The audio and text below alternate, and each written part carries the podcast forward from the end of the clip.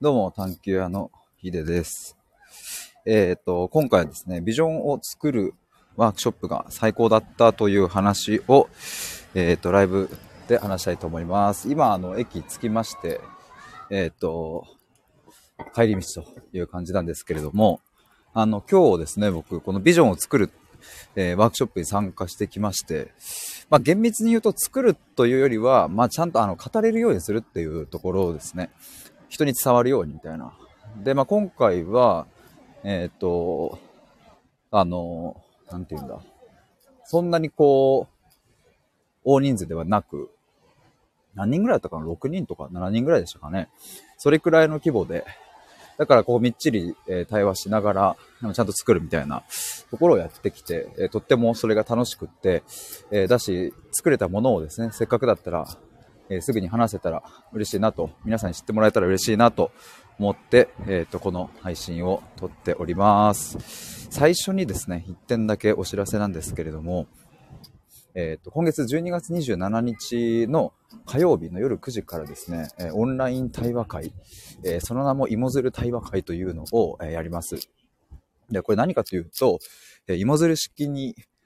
ついつい話したくなってしまうようなとっつきやすいテーマ設定をしてですね、そのテーマに沿ってみんなで、オンラインで Zoom を使って話していくというものです。で、まあ、ただその雑談で楽しく話して終わりっていうわけではなくって、まあ、一見雑談なんだけれども、まあ、それを通して、自分の価値観と他の人の価値観の違いを見たりとか、そういうのを楽しんでいこうというものになっております。参加費1000円で、特典として参加者の方全員に、グラレコと文字起こしをプレゼントします。グラレコっていうのはググってもらうとわかると思うんですけども、イラストを使った議事録みたいなもので、可愛い感じのものです。思い出になると思いますので、お楽しみにということで、もし参加したい方はですね、僕の公式 LINE から、芋づる対話会参加したいですというふうに言ってくれれば、それにて受付は完了になりますので、お早めにご連絡ください。改めて12月27日の火曜日の夜9時から、夜の11時まで約2時間ですね、Zoom を使ってやりますので、お待ちしております。ということで本題なんですが、このビジョンを作るワークショップ、語れるようにするっていうワークショップだったんですけれども、まあ、これ様々、本当今日参加された方様々いろんな方いらっしゃって、で、このビジョンっていうのもね、その捉え方はもう様々で、OK だと。つまりね、会社、企業が掲げるような、こう、大きな、ビジョンみたいなものも、でもいいし、もうちょっとかなり小さくというか、自分個人としてどう生きていきたいかみたいなのでもいいし、とか、まあ、とにかくでもその未来、自分が思い描く理想の状態だったりとか、そういうものを、まあ、どうやって目指していくのかとか、それなんで目指したいのかとか、そういう状態になると、何がいいことあるんだっけみたいなことを、まあ、整理していくって。で、整理してそれを語れるようになると、そこに共感してくれる人が生まれてきたりとか、で、共感が生まれるっていうことはね、つながりがこう実感できたりとか、で、その輪がどんどん広がっていったりみたいな感じで、別にそれをこうビジネスとしてやるか否かみたいなところというよりは、それを語れることで、やっぱこう輪が広がっていくっていう。だからこれって結構まあ、僕は今回は自分の仕事、ビジネスみたいなところ、自分がフリーランスとしてどう、いうふうにあるかっていうのをテーマにこのビジョンっていうのを考えましたけれど、まあ、結構皆さんにとってもこれ考えたら面白いんじゃないかなっていう感じですね。ぜひちょっとここシェアしたいと思います。クラリンさんこんばんは。いつもありがとうございます。ちょっと今日はですね、都内までワークショップに参加して出て、で今帰りでございます。で今日ワークショップで使ったシートみたいなの僕書いたやつがあるんですけど、それちょっとそうだな、今度はツイッターかなんかで画像を共有して、それをちょっとこう見せながらまた話すみたいな回をちょっとやろうかなと思うんですけども、まあ、今日はひとまずどんな感じで何をしたかみたいなところを話せればなと思います。で、まあ、何したかっていうとですね、そうだな、まあ、型に沿って、4つの型というか、なんだろうな。まあ、とりあえず型に沿って、このビジョンを話せるようにすると。まず自分が目指したい理想の状態、世界ってどんな感じかっていう、まずこれを話し。で、それなんで、今なんでそれをやりたいのかっていう理由ですね。どうしてあなたはそれやりたいのっていう理由。そしてその次に、それをどうやって実現するのっていう、まあ行動とか方法みたいなところですね。で、最後に、じゃあその未来が本当に実現したとしたら、どんないいこと、ハッピーなことがあるのみたいなところを、まあ4つに区切ってこう考えていくと。この型に沿って、っていう、そんな感じでした。で、まあ、ちなみにもう一つ言っておくとですね、まあ、今回のワークショップでは、この型にはめて、作るっていうものの前段にですね、オノマトペを使ったワークっていうのも実はやってるんですよね。今日、その2つ、2本柱だったんですよ。オノマトペっていうと、そのワクワクとかドキドキとか、ドヨーンとか、がっかりは違うのかな。ガクッとか、なんかそんな感じの、まあ、ことをオノマトペって言いますが、そのオノマトペを使って、そもそも自分って何を目指したいんだっけみたいな。自分が目指したい状態になったのを想像したときに、それってオノマトペで表現するとどんな感じだっけみたいな、そんなワークもやったんですよ。それもすごい面白かったですね。めちゃくちゃなんか、いつも使わないのを使った感じがしますね。まあ今日はね、その2本柱で、まずオノマトペを使って自分のその理想の状態を表現しの、さっき言った型にはめて、自分のビジョンみたいなものを語るみたいな、そこまで持っていくのが今日のセットでした。まあ、このね、僕、理念とかさ、ビジョンとか、誰に何を届けたいのかみたいなこと、まあ、ほんとこの2ヶ月ぐらいずっと考えてきたし、本当に、このスタイフで表現するというか、こう皆さんに、ライブで聞いてもらいながら、コメントいただきながら、ブラッシュアップしてきたなと思うんですけれども、まあ、そんな自分が今、どういう言葉が出てくるかなっていうのもちょっと楽しみに今日参加してきました。なんかね、もともとこのワークショップに参加するにあたって、まあ、僕もですね、どんな内容をやるのかっていうのは事前に共有されていたので、まあどうやって考えるかなっていうのを、なんかこう、参加する前にですね、実は2週間前とかかな、もう参加が決まった後に、自分なりに今回この4つの型にはめて、表現してみるっていうのをやってたりはしたんですよ。まあ、ただ、今日は今日でもうその今までやってきたことは一旦もう忘れて、今日この場で感じるままにちょっと作ってみようと思って、そしてなんか作ってみました。で、そうだ、せっかくなので、ちょっと今度、これ、なんかそのシートを共有しながら、さっきも言いましたけど、Twitter とかにね、ツイートしちゃって、そのリンクをね、この、ライブ画面に貼れば皆さん飛んで見ていただけると思うので、今度はそういうライブもやろうかなと思うんですけど、そうだな、じゃあまあちょっと一応2つ紹介しとこうかな。まずそのオノマトペの方で、僕どんなことを書いたかっていうとですね、その3つのオノマトペを出すと、まずそれがルールというかね、まあワクワクでもいいし、ドキドキでもいいし、キラキラとか、ほんわかとか、じんわりとか。なんかつるんとか、そういうオノマトペを何でもいいので3つ出してくださいと。で、それ3つっていうのは自分の理想の状態、自分が目指したい世界が実現されたところを想像しながら、そんな状態ってどんなオノマトペっていうので、で、僕が出した3つのオノマトペはですね、これです。ニヤニヤ。ピカーン、ピカーンですね。もう一個がドヒャーです。何これっていう。何これってなると思うんですけども。他の例えば参加者の方は、まあそれこそキラキラワクワクとか、あ、じんわりもあったかな。あ、ポカポカとか、ニコニコとか。そういう感じのオノマトペを書かれている方がいらっしゃったかね。クラリンさん、なんか面白いですね。ありがとうございます。なんか面白いってめっちゃ嬉しいっすわ。もう一回言うと、ニヤニヤ、ピカーン、ドヒャーです。で、これまず、このオノマトペをこう書き出すんですよ。とりあえず書いてみようって言って、まあ3つ書き出すんですよね。で、その後にやることはですね、じゃあこのニヤニヤ、ピカーン、ドヒャー、これに対して連想される言葉とか情景とか、まあ、絵でもいいし字でもいいし音というか、まあ、なんか声でもいいし、もうとりあえず表現してみようっていう。でどんどん書き出していくんですよね。そこに僕はね、こう絵というよりもどんどん言葉で書き出していきましたけど、ちょっとそこに紐づく形で書いたので、それもちょっと話したいと思います。ニヤニヤ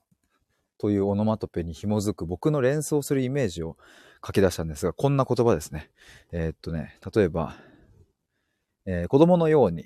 とか、気がついたら体が勝手にとか、頭ではなく心が主導権を持つとか、見てるこっちまでニヤついちゃうとか、ニヤニヤの伝染みたいなキーワードを書いてます。で、じゃあピカーンはどういうイメージを連想したかっていうと、純粋さとかキラッと輝く、楽しさの中心部分、笑顔がはじける、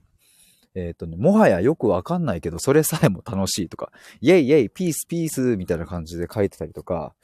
美しい偏愛みたいなことを書いてますね。そう、美しい変態とか偏愛がキラッとピカーンと輝くみたいな、そんなイメージですね。最後ドヒャーで何を書いたかっていうと、まずこれを書いた。ふざけ倒すっていうのはまあ、あとみんなで一緒にワクワクするとか、遊びまくる、一体感、熱量が高まる、圧倒される、心が動くみたいな、そんな言葉を書いてます。まあ、ちょっともう一度繰り返すと、このオノマトペっていうのは、まあ、3つね、僕ニヤニヤ、ピカーン、ドヒャーって3つ出しましたけれど、これは僕の目指すその未来っていうのが実現したとしたら、それってどんな状況かっていうのをこのオノマトペで表現すると。つまりこのニヤニヤ、ピカン、ドヒャっていうのは僕がまあ将来目指したい姿ってことですね。なんだかニヤニヤしちゃうし、ピカンって光り輝いてるし、まあ、ドヒャってみんなでふざけ倒したりとか、まあ、一体感生まれたりとか、まあこれ要はだからね、結構自分がどういう状態かっていうところに僕の場合は目を向けて表現したっていう感じですね。っていうまずワークをやりまして、まあ、これやるとね、すごいやっぱいつも使ってない筋肉、脳の筋肉が動くというか、ぜひ皆さんも、今聞いていただいている皆さんもちょっとやってみてほしいなと思います。例えば今の私の心ってどんな状態か、これをオノマトペで表現するとか、もう自分の感覚を理解するのに役立ちますし、まあ、それこそ将来私はどうなりたいとか、将来どんな風な人生を歩んでいたいか、でその人生ってオノマトペで表現するとこんな感じとかで、まあオノマトペっていうね、その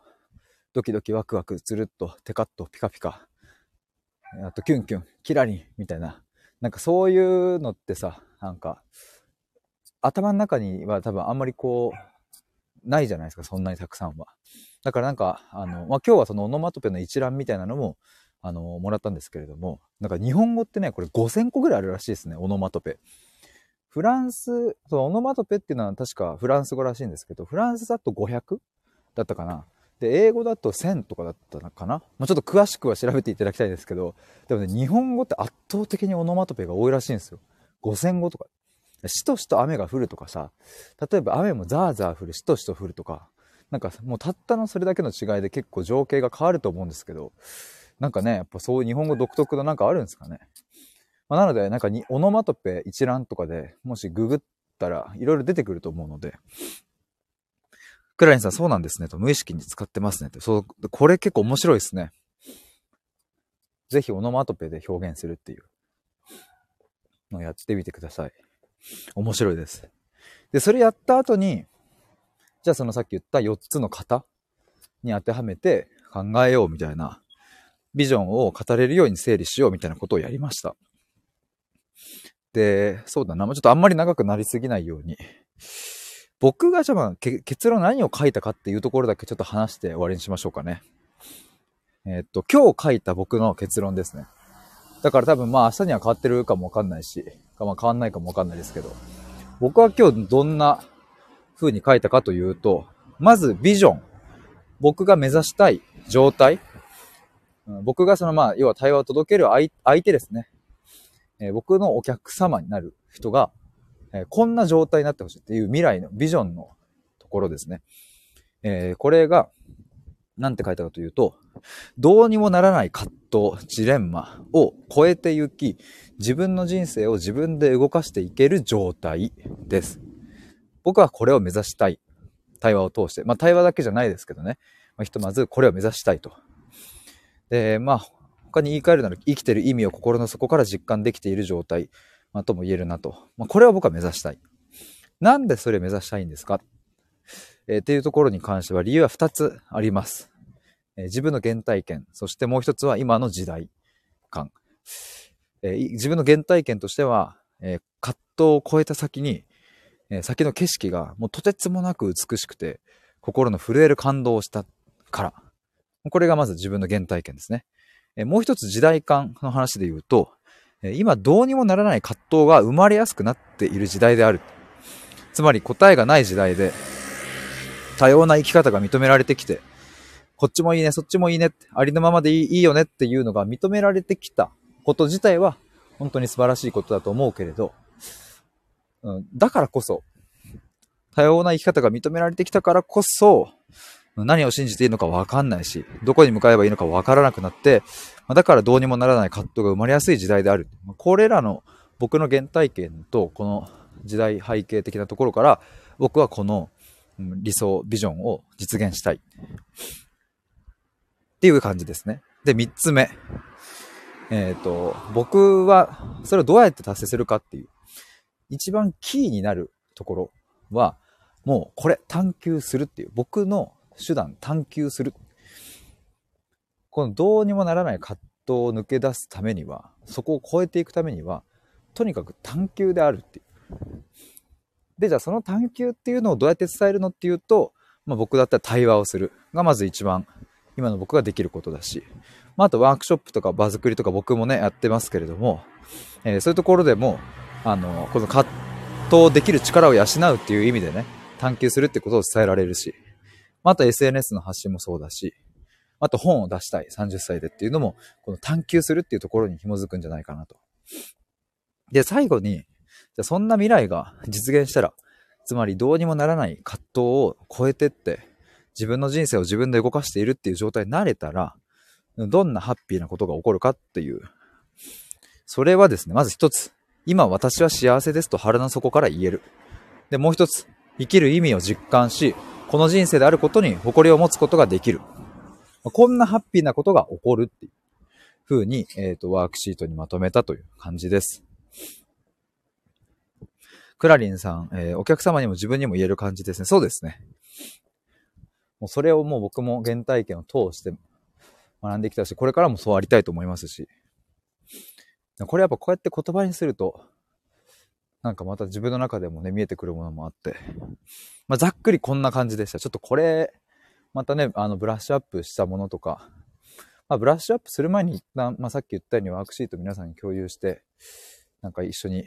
なんかライブ聞いてもらいながら、そのシートも見てもらえたら、もっとわかりやすくなるかなと思うんですけども。そんな感じでございました。あ、もちゃさんこんばんは。どうもどうも。クラリンさん、ぜひ共有楽しみにしてます。ありがとうございます。いや、嬉しいです。そういう風に言ってもらえると。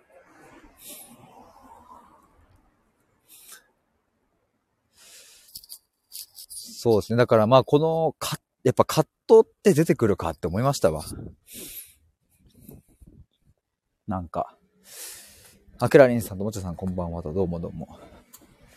葛藤っていう状態ね。でもこの葛藤、まあ、ジレンマって言った方がもうちょいわかりやすいんかな。もちゃさん、時間的にほぼ話しちゃいましたよねって。そうですね。あ、ちょうど今今日の概要を話し終えたところですでもなんか今日はとりあえず概要的な部分を話して、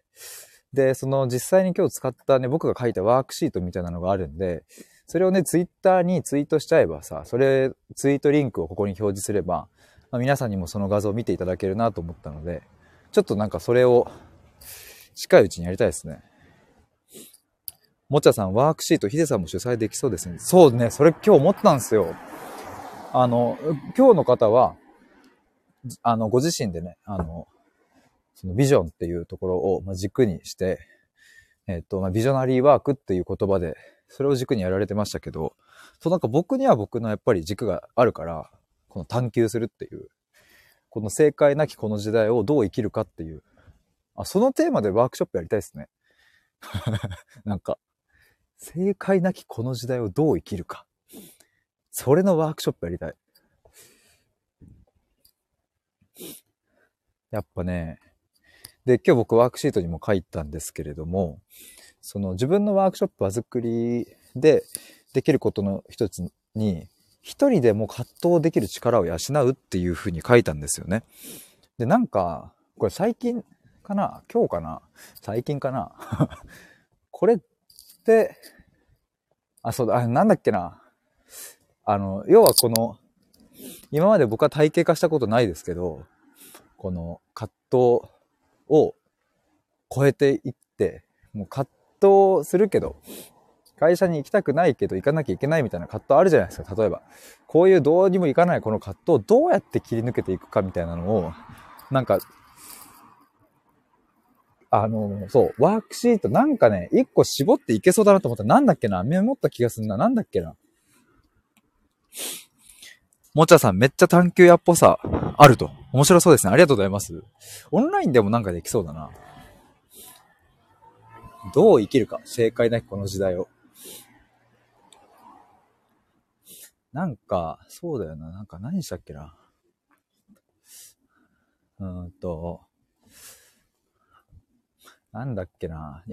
これ思い出したいな。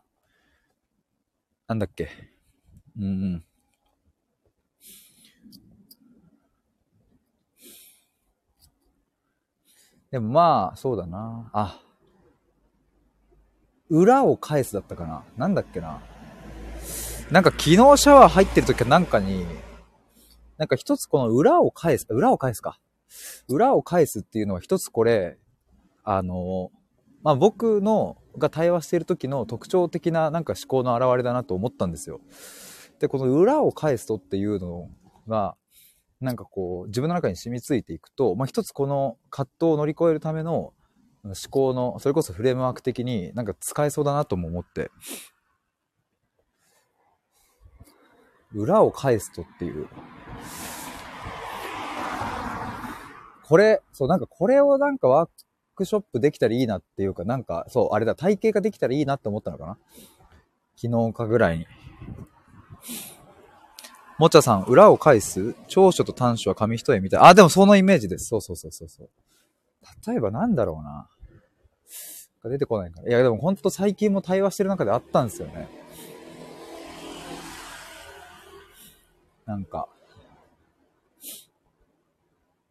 思い出した。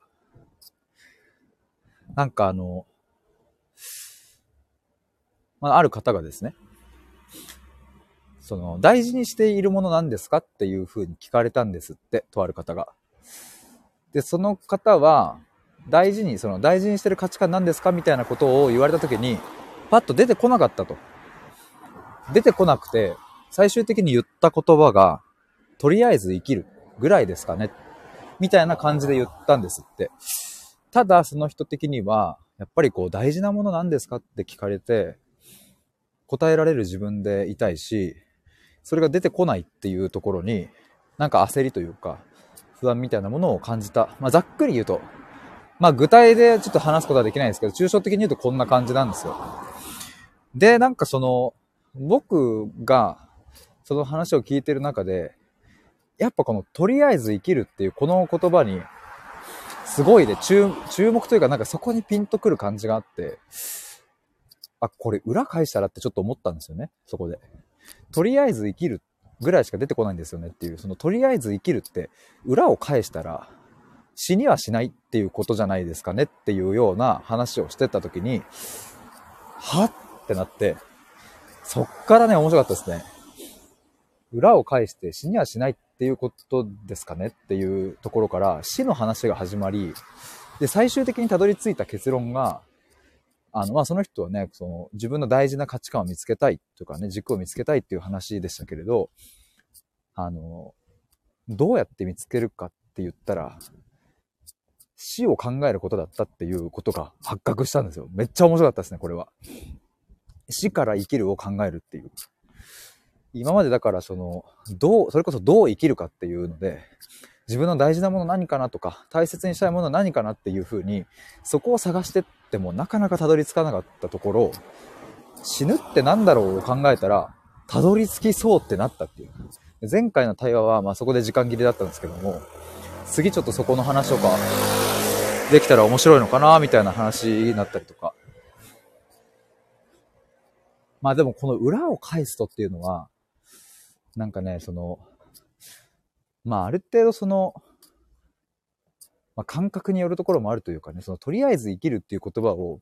裏を返したときに、まあ、死にはしないっていう生き方っていうふうに、僕はそういうふうに解釈したけど、まあ多分人によってはね、とりあえず生きるっていう言葉の裏を返したら、多分違う言葉とか考え方が出てきたりして、でそれはそれでいいんですよね。人の主観は違うから。だからその主観をちゃんと育てていくっていう、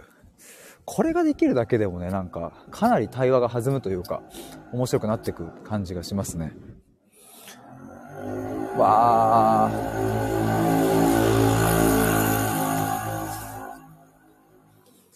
すいません、音がうるさくて。バイクブンブン乗ってる人、自分はうるさくないのかなって、なんか、ふと。ずっとプーっていう中にいて、大丈夫なのかな。いや、これは面白かったですね。だから、なんか僕が探求をするときに、対話をするときに、使っているその思考の、特徴的な思考の部分を、そこ抜き出して、それこそワークショップみたいにして、ワークシートみたいにしてやってみても、面白いかなっていうのを思いましたね。だからまあ、裏を返す。あとなんだろうな。過去にそんなツイートした気がするな。とはいえだな。とはいえ、裏を返すとか。あ、じゃあ、とはいえ裏を返したら、違いますけど、とはいえっていうのは使いますね。裏を返すも使うし。あ、斜めさんどうもこんばんは。ビジョン大切と。どうもどうも。今僕がよく使う思考、対話してる時の視点って何があるかなっていうのをちょっと話しておりました。とはいえ、まあ、あとそもそもかな。そもそも、まあ、使うな。そもそもこれってっていう。あとは、そもそも、とはいえ、裏を返すと。あとは、時間軸か。時間的な軸をずらすみたいなことかな。時間は大事ですね。時間っていうか、いつっていう。これ何なんだろうな。あ、まあいいや。ちょっとこの辺なんか、ちゃんと整理して、ワークショップ作ってみたいな。いいな、なんかもちゃさんにもめっちゃ探求屋っぽさあるって言ってもらったので、正解なきこの時代をどう生きるかっていう、なんかそのタイトルでワークショップとかやってるの面白そうだな。ちょっとね、1月に僕、1月か後半か、まあ、どこかで、ちょっと対話会やろうっていうのを僕さっきのライブ配信で、さっきかなちょっと思いついちゃってしまいまして、やろうということになったので、まあ対話会は対話会としてやろうかなとも思いながら、ちょっとなのでぜひ皆さんお待ちくださいとか、ぜひ参加していただけたら嬉しいです。なんか1月に2023年をそれこそどう生きていきたいか、この1年をっていう、それをなんか対話会的にちょっとやろうかなっていうのを、さっきふと思いついてやってみようかなと。その次ぐらいかな、こういうワークショップみたいなのを、まあできればオフラインの方がね、なんかいいなぁとは思いますけど、ちょっとワークショップ的になんか一個やってみてもいいかもしれないですね。いやー、ちょうどいい感じに30分話したので、またちょっとこの話はしたいと思います。今日明日、なかなかミーティングが詰まっておりますが、どうかな。もしかしたら今日の夜やるかもしれません。またお話ししたいと思います。来ていただいた皆さんありがとうございました。潜って聞いていただいている皆さんもありがとうございます。お疲れ様です。腹が減ったぜ。あ、クラリンさんまた楽しみにして、あ、ちょあ、噛んだ。ありがとうございました。お疲れ様でした。バイバーイ。